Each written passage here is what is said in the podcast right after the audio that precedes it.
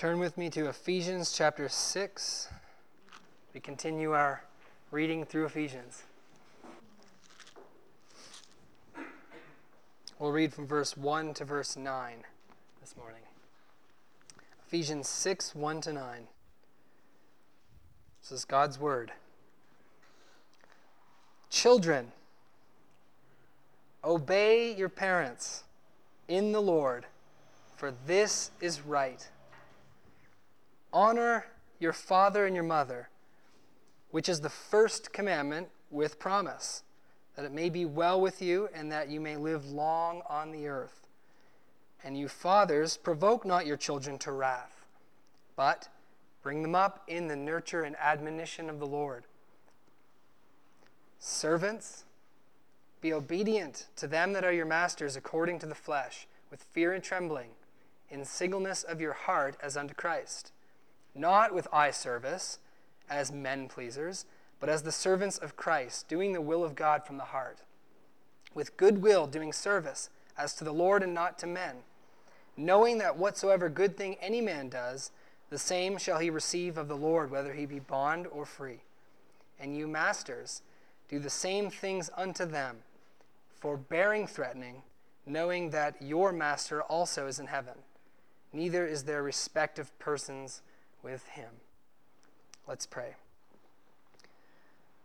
Father, I pray that this morning these words from Ephesians would speak directly to us because this we know is a living and active word. I pray, Lord, that you'd make us alive to it and that you'd speak to each one of us. That every single one, Lord, here would hear your voice. And I pray, God, that you'd fill me with the Holy Spirit and you would glorify your name.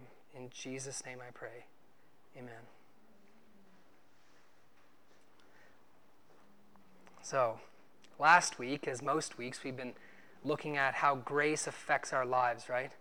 And we've noticed in particular that grace, when it is working in our life, when grace is at work in our life, and when we're seeing the grace of God and it's affecting us, it primarily affects our relationships with people. And last week we looked at, th- we're looking at three specific relationships at this point. Last week we looked at the first one, which was husbands and wives. And Paul, as he's already dealt with some general relationships, he's now looking at specific relationships. The first was husbands and wives. And he's showing us how grace affects our relationships with our husbands and with our wives. And now he's going to look at the other two, or we're going to look at what he says about the other two, which is parents and children, and servants and masters. In his day, that would be slaves and masters, and in our day, it would be more applicable to employees and employers. But I just want to say this that we've been spending a lot of time, and yeah, and AIDS. That's right, Kim and AIDS. but uh, we've been spending a lot of time in the practical section of the epistle, right? And so, oh, we got Kim going now. I got to remember not to make any Kim comments. um, we've been spending a lot of time in the practical section of the epistle, and so what happens is sometimes we can forget a lot of what we talked about before in the doctrinal, right? And we forget that everything in the practical section flows out of what we saw and learned in the doctrinal portion of the epistle. I just want to remind us remember that section in chapter 1 where Paul prays for the Christians in Ephesus that they would have wisdom and revelation by the Spirit? Remember that? That Paul prays, he says, that God would grant you by his Spirit that you would have wisdom and revelation and the knowledge of him. To know what? Do you remember? There's three awesome things and we should never forget these things.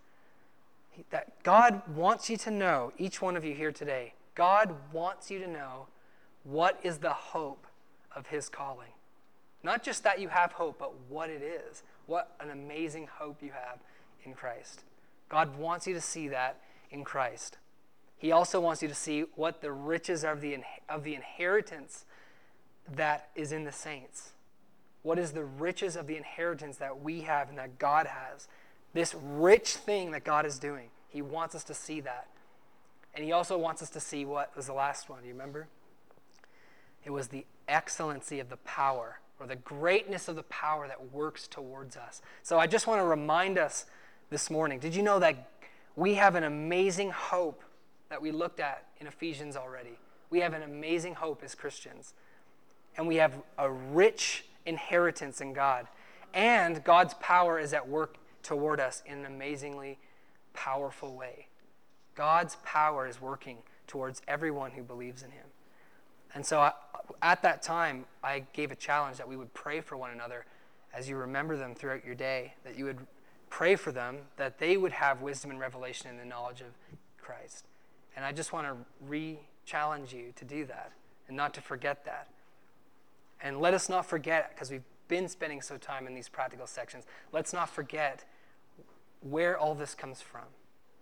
It comes out of us knowing the God, God's grace. So let's pray for one another in that. Can we remember that? So that's just the challenge restated, okay? So the three specific relationships husbands and wives, parents and children, and masters and servants. But actually, the way Paul lists them is in the reverse order. He always starts with the subordinate. So he starts with wives and husbands, children and parents, servants and masters. He always starts with the subordinate first. Probably because in verse 21, where this is kind of jumping out of, he's talking about submission. Submission to one another in the fear of God. So, children, I'm going to primarily address you now. The Bible now is speaking to you. Isn't it neat how the Bible talks to children? Isn't that cool? Sometimes you think of the Bible, and, and it's true, there's a lot of things in the Bible that is over children's heads. We'll grant that. There's a lot of scripture that if you would read it to a child, it's just, what does that mean? But God also has verses in here specifically addressed to kids, specifically addressed so they can understand. So here's one of them. Now, we talked last week about what there's only one thing commanded here, by the way, for a child. He's not going to write a whole book on this, guys. So, so Caden and Jonathan and Casey and everyone else who's young, he doesn't write a whole book. He just says one thing. Now, what is that that he says to children? Do you see it in verse 1? He says, Children, obey your parents. That's all he says. Children, obey your parents. And last week we said that because of the curse, thorns grow, right, in our lives. And so, with wives, the thorns that grow in their lives is a lack of submission to the husband. With husbands, the thorns that grow is a lack of love to the wife. And with kids, can you guess what it is? What are the bad thorns that grow in kids? Disobeying your parents, right? That was from Alan, the experienced one. so, did you know that because we're sinners, because we sinned at the very beginning in Adam and Eve, there's a really bad nature in you that disobeys your parents. It's bad that, that a bad thing that grows in you naturally. You don't have to make that grow. Do you have to make weeds grow, Caden? Do you have to go out and plant weeds? You have to go out and pull weeds, right? But what do you have to plant? Flowers, right? We plant flowers and we pull weeds. And what happens if you don't pull weeds? Yeah, exactly. exactly. See, weeds are something that just grows naturally out of the ground.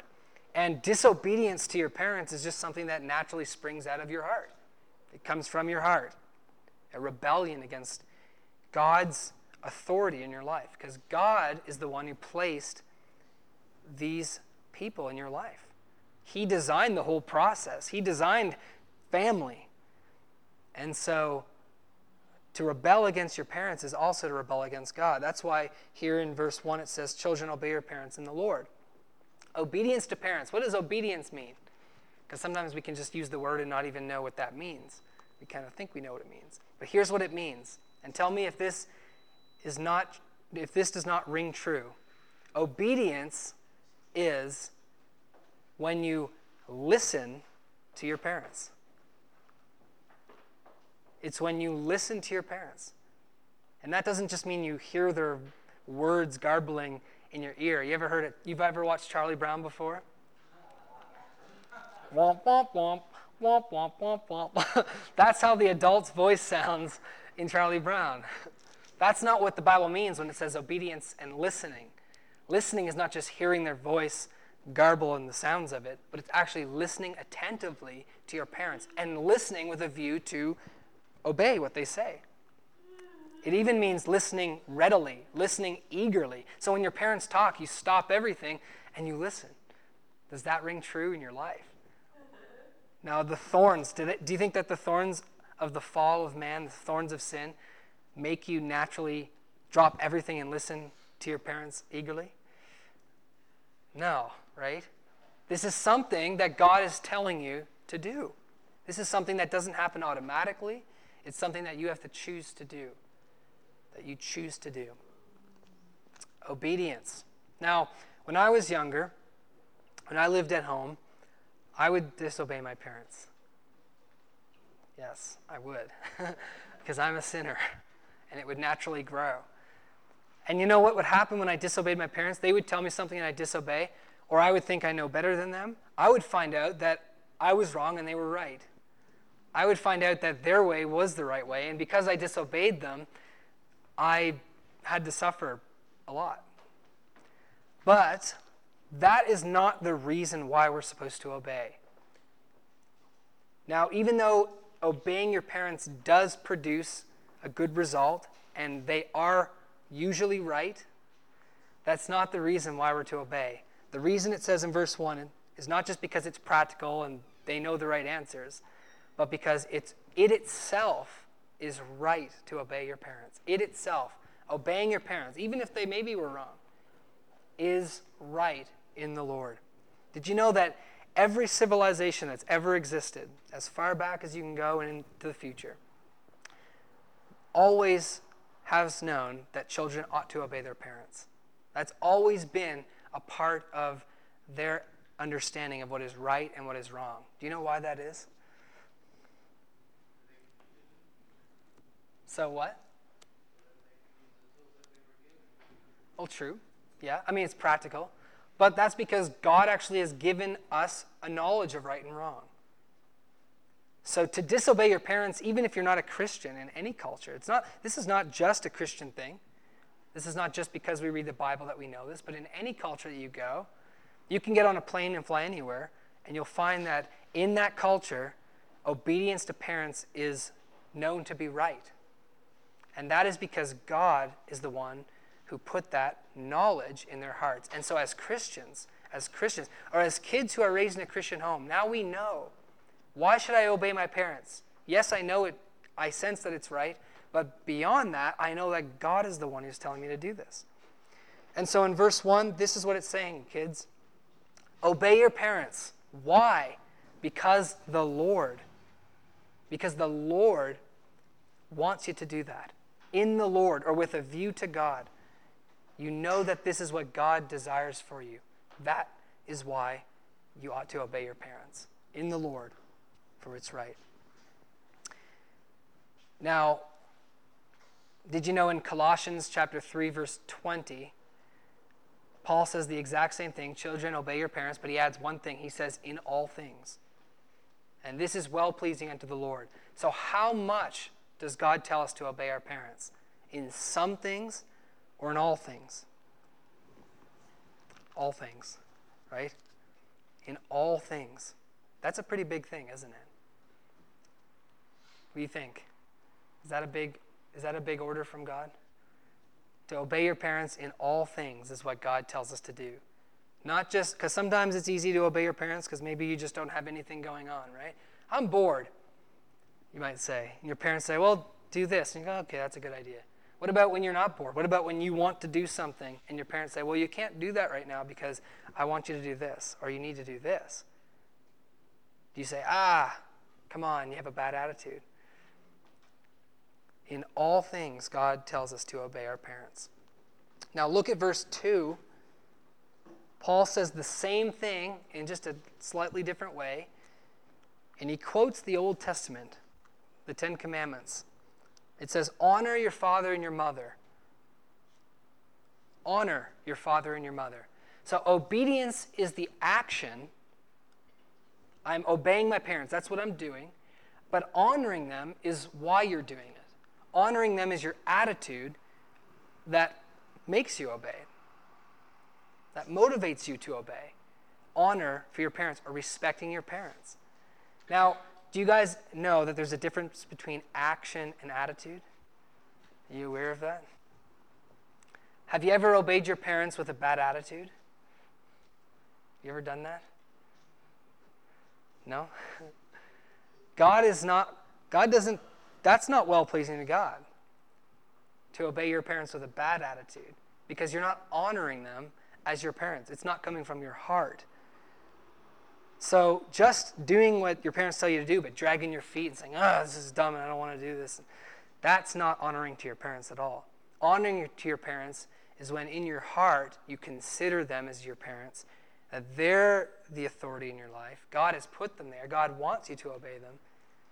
And because they're your authority in your life, when they say to do something, you say, okay, I'll do this action with a good attitude. I'll honor my parents. It's considering them and not just yourself.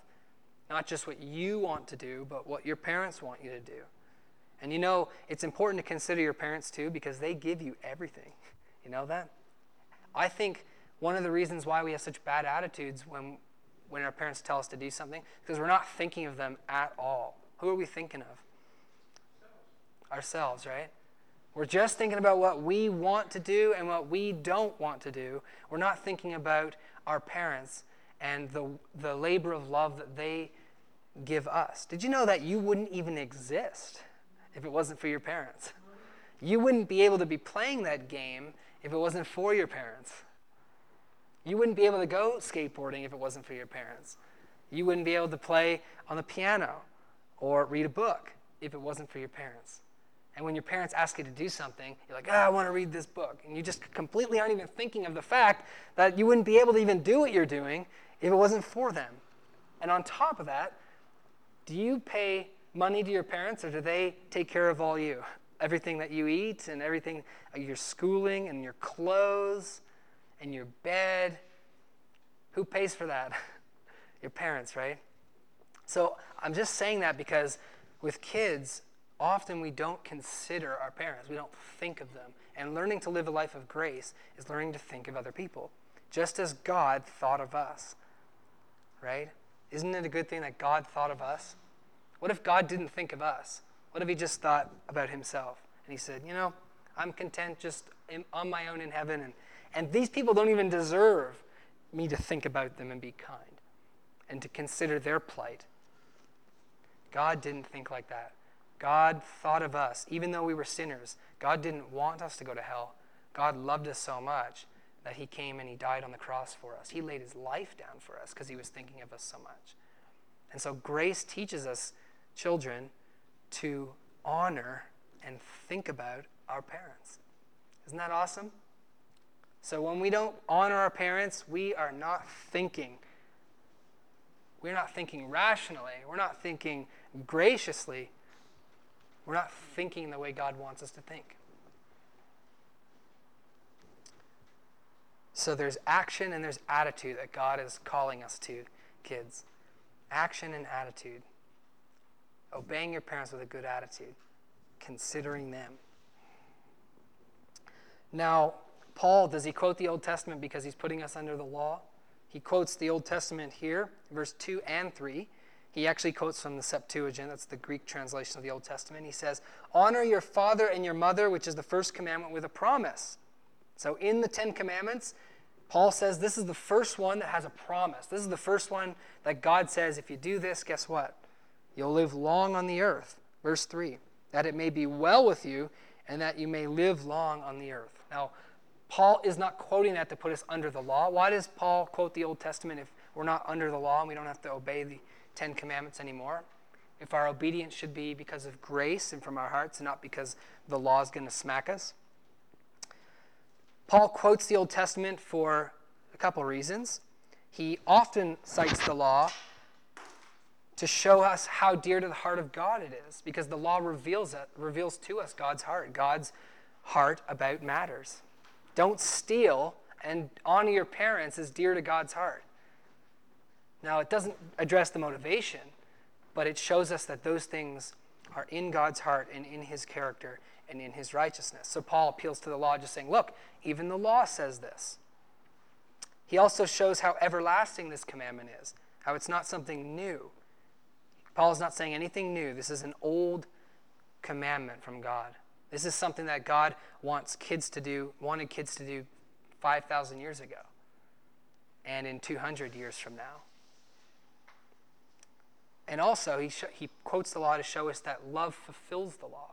That as we love and walk in grace, we're actually fulfilling the law. But we're not under the law because in the law, did you know, guys, kids, in the law, if a, if a child didn't obey their parents, do you know what would happen to them? What do you think? Would they go to the corner? Will they have a timeout? Did, grounded? Do you know what would happen to kids who didn't obey the law, obey their parents in, in the law? They would be killed. That's what the Bible says. In the law, God said any child who does not obey and even says listen to their parents, who's a rebellious child, who doesn't listen to them and respect their authority, is to be put to death. That's what it says. The whole community would come out and stone the kid. Did you know that? That's serious stuff to God. That just tells us how serious this is to God. But thankfully, we're not under the law anymore, right? Thankfully, we don't have to kill kids anymore when they disobey the parents. Because the bottom line is, we are very sinful, aren't we? And God has shown us grace by saving us from the law. He has saved us from condemnation and death. That's how much God loves kids. God loves kids so much, he, wants to, he wanted to save them from even the punishment of the law.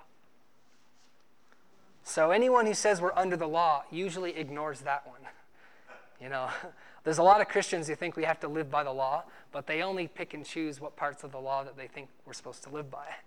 We're not to live by the law at all. And Paul just quotes the law to show us that it's a, not a new thing that he's saying, that it's dear to the heart of God, but not to show us that we're to live by it. Okay? Does that make sense? Now, here's a question that was that's often asked to me, and actually was re- recently asked to me at the fair. What about abusive parents, and what about parents that are are they tell you to do things that are wrong? What about that in relation to obeying your parents and honoring your parents? How does that work? What happens if you have a really, really sinful and bad parent who's abusive? Let me just say two things. One, God does not want children to obey their parents if their parents tell them to do something that's wrong. So, what if your parent says, Caden, I want you to rob Zion's bank tomorrow, okay? okay? God, God doesn't want you to go and do that, okay? So if a parent tells you to do something that's, that's actually sinful and wrong, God wouldn't want you to obey them in that. However, if a bad parent, if a parent who's abusive tells you to do something that's not wrong, like take out the trash, God would expect you to honor them as your parents and take out the trash, even if they are abusive. The other thing I'll say is this that an abusive parent, God is the one who's their judge. Right? God is the one who sees all that happens in behind closed doors. Because often with abuse in a home, people don't know what goes on. But God knows what goes on. And the Bible says that God is the judge who will take vengeance. He's the one who will deal with it whether it's in this life or in the next life, God will deal with abusive parents. And we are not, according to Scripture, to harbor revenge or hate in our hearts towards our parents. And that's tough, right? Because when somebody sins against us, when somebody does things that are evil to us, often we naturally want to get back at them in revenge, in anger, in bitterness, and hatred. Grace teaches us not to do that. Grace teaches us to love our enemies and even to love our parents who are abusive to us. So that's not meaning we're condoning what they're doing. That doesn't mean we're happy about what we're doing. But that means that our hearts are not filled with bitterness and hatred towards those who hurt us and those who do those things to us. And oftentimes, because of a lack of grace in the heart, a lack of understanding that Christ loved us even when we did not deserve it, so that now we can love others even when they don't deserve it. We're not even saying here that parents deserve to be treated well. We're saying treat them in a way they don't deserve. Love them anyway. Respect them anyway. Honor them anyway. But oftentimes, that's not the case. In an abusive situation, it just produces bitterness. God wants to free people from bitterness. God wants to free kids from bitterness against their parents. He wants to free parents from bitterness against their parents. He wants to free people from bitterness against anyone who's ever done anything wrong to you. And He wants us to live lives of forgiveness and love, just as He forgave and loved us. So that's what I have to say about that. So even in a situation where you have an abusive and bad parent, that doesn't mean you are happy about it. That doesn't mean you condone it. That doesn't mean you obey them when they say to do things that are wrong. But it also doesn't mean you hate them or are bitter against them. You can still love them and forgive them and honor them as your parents. And act in love to them. And maybe love means turning them in. Maybe love means saying no when they tell you to do something that's not right. So love doesn't always mean just complying with everything. But love does mean that in your heart you're free from bitterness. Now, I just want to share before we move on to the next section here about parents, uh, just an experience that I had when I was younger with, with the Lord and Him teaching about my parents and honoring them. I was about 16 years old. It was right after God really got a hold of my life, and I was reading the Bible, and He was teaching me things. And one night I was sitting with a friend of mine, and uh, I was actually, we were in um, a little island called Grand Manan in, New Brun- in the Maritimes, not New Brunswick. But, uh, and we were at someone's house, and it was nighttime, and we were sharing a room. And at night, we just thought we'd do some devotions. So we picked up our Bibles and we turned to Proverbs. And we just thought we'd read, read from Proverbs chapter 1. And before we started, we were just discussing it, and we said, you know, Solomon was the wisest man in the world, the Bible says. There's no one more wise than Solomon. Do you remember that in the Bible? King Solomon was given wisdom from God beyond anybody else. And we were just thinking about it. The wisest man in the world. And wow, the wisest man in the world wrote us a book. Isn't that awesome? Like we have a book written by the wisest man in the world before us. And then the, the question came to me. I thought, boys, if I were the wisest man in the world and I was to write a book, what would I write first? What would I write first? Have you ever thought about that? Imagine you were the wisest person in the whole world. You sat down with a blank piece of paper, you have a pen. What would the first thing be that you write? And we thought about it and we thought about it because we were really intrigued by this question. And then we opened it and we looked. And there's a little introduction in Proverbs just explaining what the book is about the Proverbs of Solomon to teach wisdom and all that. But when that little section is over, Paul starts, or excuse me, Solomon. See, I'm too much in the New Testament. Solomon starts to give his, his wisdom to us. And the first thing he says is to listen to your parents. This is the first thing he says.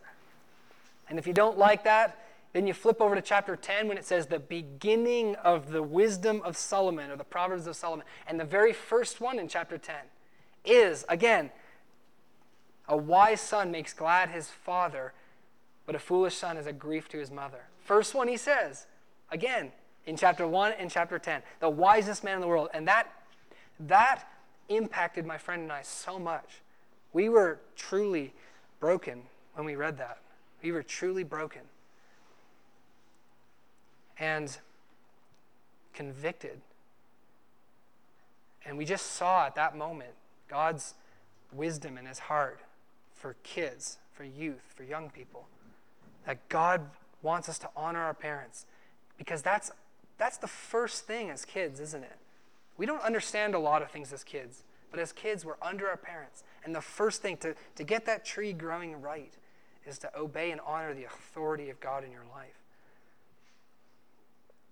We were so impacted by that. And I remember that was a turning point in my life because at that point, I sought from that point to honor my parents. And I can tell you that I believe that one of the secrets of life, let me just tell this to you guys. One of the secrets of life is to honor your parents. If you honor your parents, God blesses you with it will be well, it says. It's just how it works. Whether it's just a practical outworking or what. The secret of life is to honor your parents. If you want to have a blessed life or if you want to have a miserable life, if you want to have a miserable life, then just ignore everything I'm saying right now. If you want to be blessed, if you want to walk in peace and joy in life as you grow up and have a good relationship with your parents, then honor them now and catch this. All right? And by the way, this isn't just for young people, this is also for adults too. Because as adults, we still have parents, don't we? And this also applies to us as, well, as we get older. Actually, as we get older, the Bible still calls us to honor our parents. The Jewish people actually saw that verse, honoring your parents, as, as applying much to when you're older when you take care of your elderly parents. Because often what happens when you get older, when, you when your parents get older, if you don't already love them in your heart, what are you going to do? Just stick them in a corner, right? I just wish you'd die quick so you're off my hands. So as we get older, this applies also. So children, because we're still children, aren't we? Even when we're 50. Honor your parents as they get older as well and respect them Speak well of them, don't disrespect them. And hearken to what they say. All right. Now, verse 4 parents. Now he turns to parents. Now, if, if God calls us to honor our parents and to obey them, that's a huge responsibility for parents, isn't it? If God is telling kids to obey their parents, then that means parents have a huge responsibility because now you've got these people real people who are under your authority and under your instruction, right? And if they're listening to you under God, and you have a responsibility under God to raise them. Now, it's interesting that fathers are primarily addressed here, even though in view it's parents and children, but we see that he speaks to the fathers. And that's because primarily fathers are responsible for the upbringing of their kids. That doesn't mean the mother doesn't have any role in this. So the mother should listen intently here. But the father is primarily the one who's responsible as the head of the home to the upbringing of the children. And Brad, you shared with me yesterday a statistic that that if a father is a, is a Christian, depending on what the father believes, not necessarily if they're a Christian, but depending on what the father believes, the children will go. If the father doesn't believe in God and the mother does, typically the children don't go, uh, don't have faith.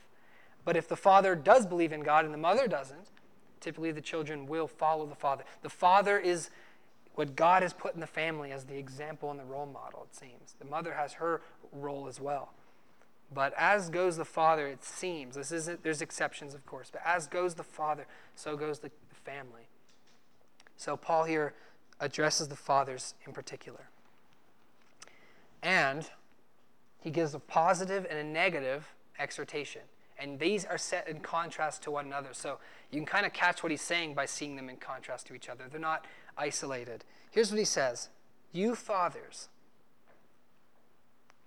provoke not your children to wrath. That's the negative exhortation. But the positive exhortation is this Bring them up in the nurture and admonition of the Lord. I want to suggest this that no matter what you do as a father, you will bring up your kids. No matter what you do. Whether you bring them up bad or whether you bring them up good, you will bring them up. And what Paul has in view here when he's exhorting fathers is how you bring them up. Not just bring them up, But you will do that. How you bring them up is what is in view. Whether you're going to bring them up and provoke them to wrath, or whether you're going to bring them up in the nurture and admonition of the Lord. These are two things that set in contrast to one another. How you bring them up. Often, I hear, and you've probably heard from people, they say, I hate my father as they're older now. Maybe when they're young, they say it too, but when they're older and they look back, I hate my father. They were brought up by him, and now they hate him. And it's usually because their father was abusive or he punished them and he was mean. Or it could also be, and this is also equally true, he wasn't ever around. Or maybe he was around and he never did anything with the kids at all.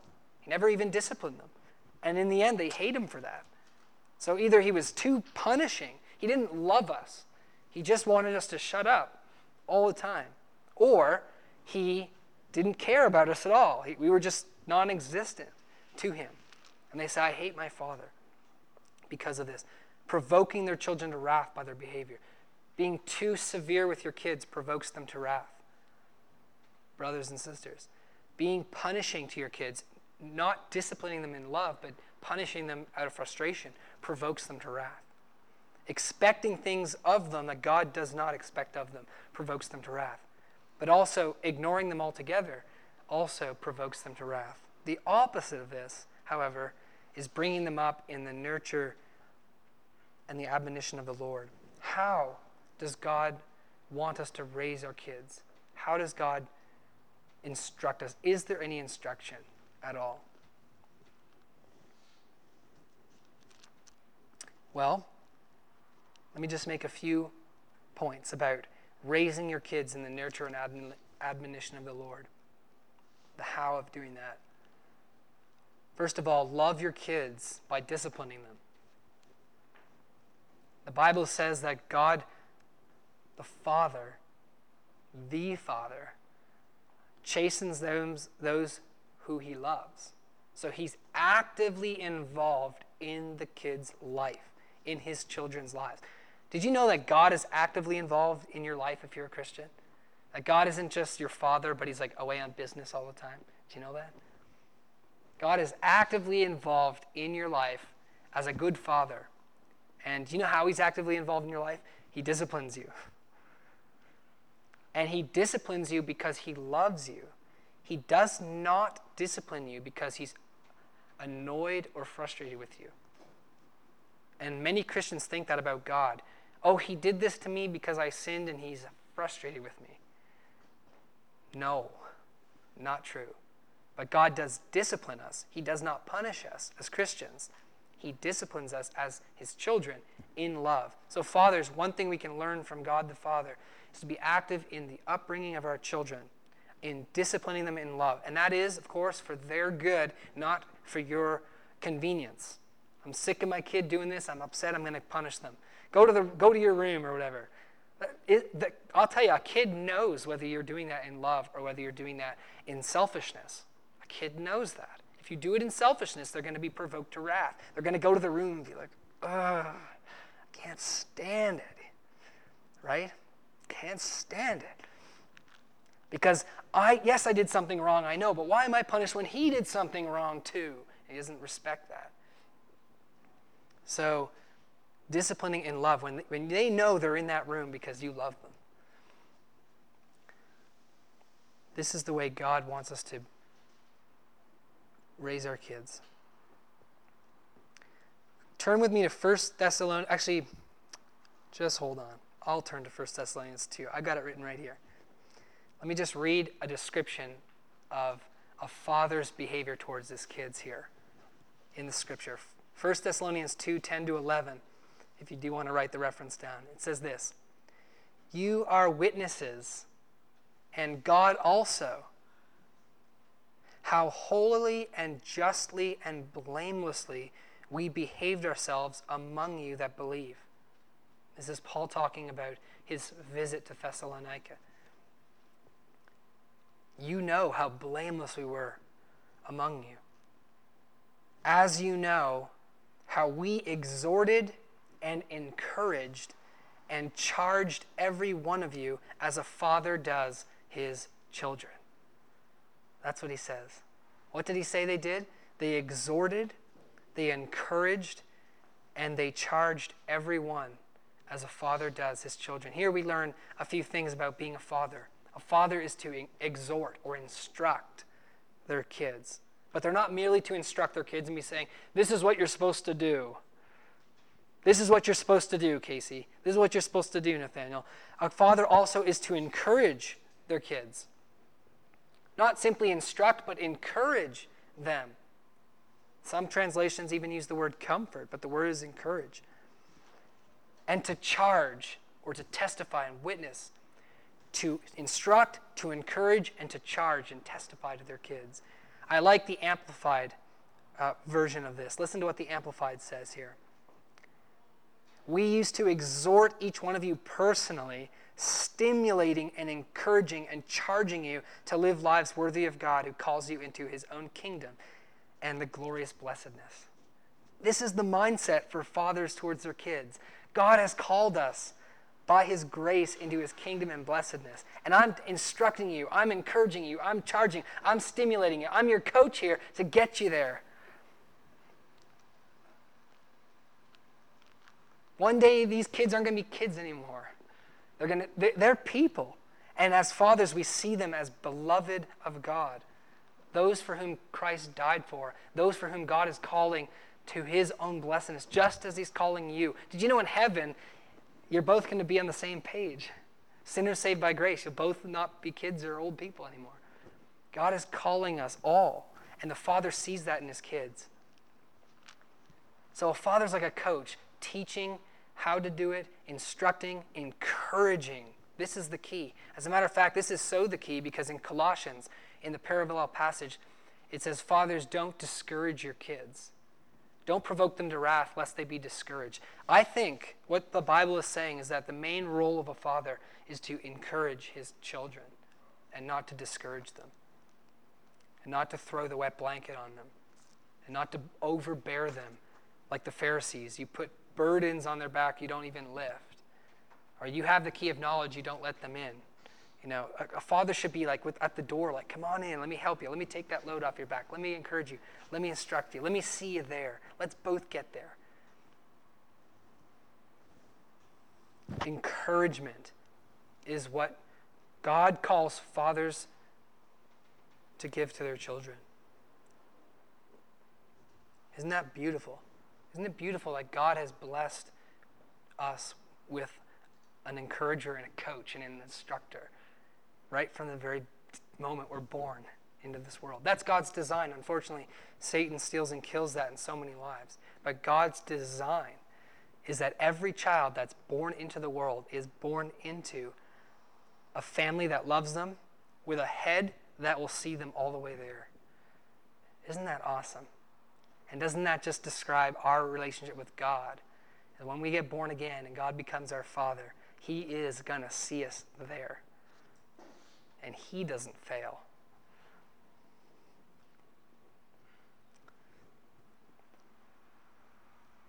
That's all I'll say about that. Now, last section here before we close servants and masters. Verse 5 to 9 slaves and masters. Does this apply to us? Of course it does.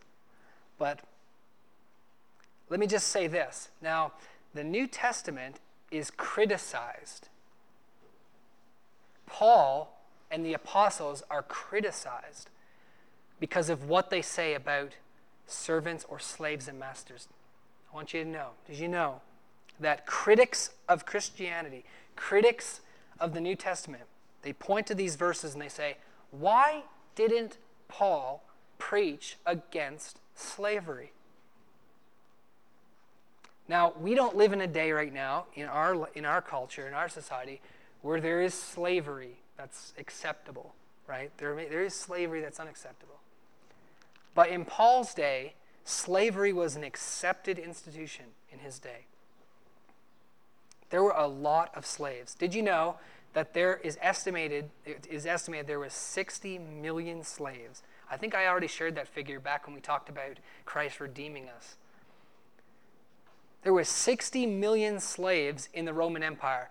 And just so you know, and you can put that figure into some context, the Roman Empire had approximately 100 million people in it. 100 million people at that time that existed in the Roman Empire. That means roughly half of the Roman Empire was slaves at that time. More than half, probably, were slaves. That means one out of every two people were slaves. And the critics say, well, why didn't Paul say to the slaves, slaves, what these guys are doing to you is wrong? God does not acknowledge this institution. You don't have to submit to something that's so unjust. God wants you to be free. So what you should do is, this is what the modern humanists would say, you look how many of us there are, 60 million. Now, why didn't Paul with his apostolic authority because people were people were devouring the scriptures at the time. The scriptures were influential because they were coming from God to man. Why didn't Paul say, slaves, just with 60 million of you, just stand up and strike and say it's done? God is abolishing slavery from henceforth. Why didn't Paul do that? Why did he condone slavery? Why didn't he speak about it? Why, on the other hand, why did he tell the slaves to submit to their masters? Not only does he not say that it's wrong and that they should rebel and strike, he actually tells them to do the opposite. He actually tells them to submit, to do their, their master good. Why? And they criticize this. Surely this can't be from God. Surely this is wrong, what he did. Why didn't he write to the masters and say, Masters, it's not right for you to have a slave? How would you like to be a slave? Do unto others as you would have them do unto you. Let your slaves go free. Why didn't he say that? Let me say this that critics like that are naive and ignorant of God's ways. There's a practical reason why Paul didn't say that, and there's a spiritual reason why Paul didn't say that. God, God's purpose. God's purpose is not to change the institutions. God's purpose is to change our hearts, not just our behavior. At in Paul's day, brothers and sisters, slaves were not seen as people. They were seen as tools. Aristotle made a famous comment that kind of sums up people's view of slaves in that day. And he basically says a slave is just a tool and no more. That's all. Slaves were not seen as having any value. Slaves could be killed at any time, and often were. If a master was murdered, all the slaves would be killed that he had. And there's even an incident when hundreds of slaves were killed just because the master was killed at one time. Just put them all to death. They're not anything, they're just property, they're just tools. There was not the heart in people at that time. And so, changing the institution would have been like changing someone's behavior, as we've talked about. You can force somebody to change their behavior, but their heart isn't changed. If you just said, set all the, let, let's just strike right now, no more slavery, let's just strike, that would cause civil war, guaranteed. You see, that would not just be like, oh yeah, let's just do it, this is great. People wouldn't willingly give that up. That would demolish the social order of Rome completely. And Paul wasn't about to do that. He wasn't after doing that. That wasn't his purpose. What his purpose was getting at the heart. And you know what he teaches here? He teaches the value of the slave. What Paul teaches here in Ephesians chapter 6 about slaves and masters undercuts slavery at its root, not at its branches. And this teaching is directly responsible for eventually the downfall of slavery. Why, is it, why does it take so long for people? Because we are not, our hearts are dull, and we often get bad teaching. We know that for a long time, the truth of grace was not taught. But here it was, sitting here, a teaching sufficient to bring down the whole institution, not by attacking the institution, but by attacking the heart of man. This is a new perspective. This, what he says here, is radical, transforming stuff in his day. For us, it's like, what is it? And for us, it applies to employees and employers, it does. But that's not so radical as what it was in Paul's day. And he does the opposite of what we'd expect. He says, Servants, here's basically what he says Servants, just love your masters. And guess what? They're only your masters according to the flesh. Your identity is not a slave. If you're in Christ, you are free. You are not a slave. See, the old way of bust down the institution is still only seeing your identity as a slave. You're a slave and you shouldn't be a slave and you should break out of this slavery. But Paul's saying to the slaves, no, no, you need to start seeing yourself from heaven's perspective now. You aren't a slave. You're actually a free man in Christ Jesus. And he's only your master according to the flesh. In the spirit, he's not your master at all. You know how you should treat him? You should treat him as if he were the Lord. You should love him and serve him and consider him and, and behave in goodwill towards him as unto the Lord. Change your attitude. Don't see yourself as slaving after this master. See yourself as serving him as unto the Lord, just like we would serve anyone as unto the Lord. He's totally changing their perspective. He's radically influencing their hearts and their minds. So that no longer does the slave see themselves as a slave under this master who has to work. Now he's seeing himself in a great privileged position to shine up grace. Now he's seeing himself as a servant to this guy and he's just serving the Lord in serving this man. Do you see how this is radically affecting his mind? And what does he tell to the master? Do the same thing. That's what he says in verse 9. Masters, do the same thing. Do what? Forbear threatening. See this guy not just as a slave, but see him as a person beloved by God. See him as a brother if he's a Christian. See him if he's a sinner, as one that Christ died for. See this person with value and dignity and be kind to him. See how he's getting at the heart of the whole incident. At one time, Paul was in prison and a slave ran away and was caught. What did Paul do? Say, You're free, just, you know, don't go back. He actually sent him back to his master. And he said to the master, Don't receive him as a slave, receive him as a brother but he's going back as a slave. So Paul was radical. This is radical stuff, transforming their perspective from earth to heaven. And let me say this in application to our own lives as we have jobs, like Sean has a job now, and Elliot and Nathaniel have been working, and Alan has a job that he works for, and Brad and I, but, and Bethany too, and Deanna. And everybody? Um, I'm speaking personally. Um, so long as we see ourselves only from an earthly perspective, you see yourself as, I have to go to work. I have to obey my foreman or my, my, my boss. As long as we do that, do you know what the result of the, that will be? The result of that will be is what Paul encourages us here and exhorts us not to do. That will be man pleasing.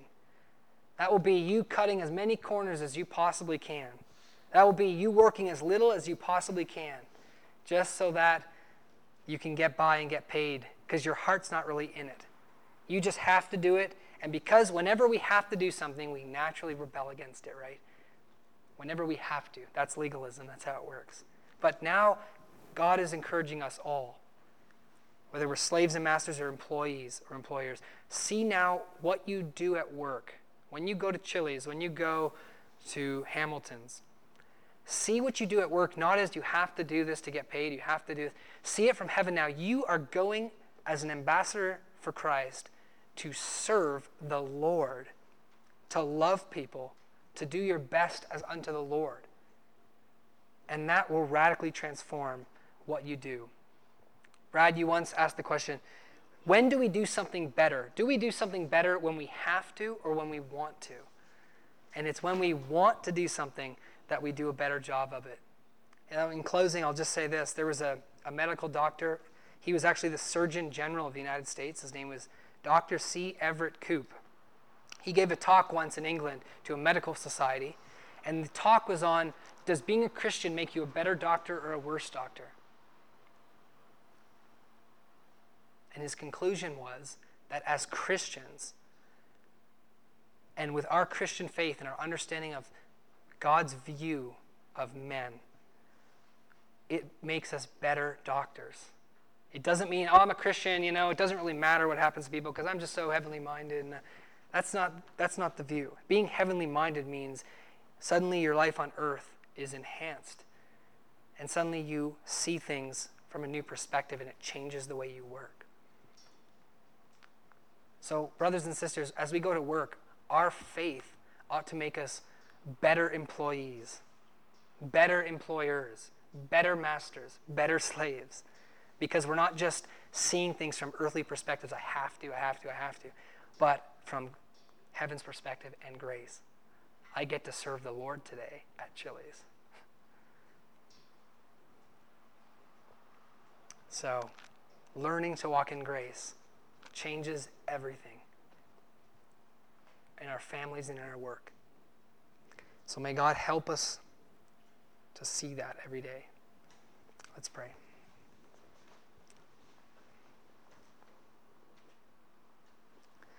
Lord, we thank you for your word, for the transforming power of grace. Thank you, God, for your ways that are higher than our ways. And help us to understand your ways. Help us to see that your ways are so opposite the way of the world, and that you call each of us, children, to be considerate and not selfish, parents to be considerate and not selfish employees, employers to be considerate, and not selfish. Help us to see from heaven's perspective today and tomorrow, God, and throughout our lives. We give you glory for your amazing, amazing grace. In Jesus' name.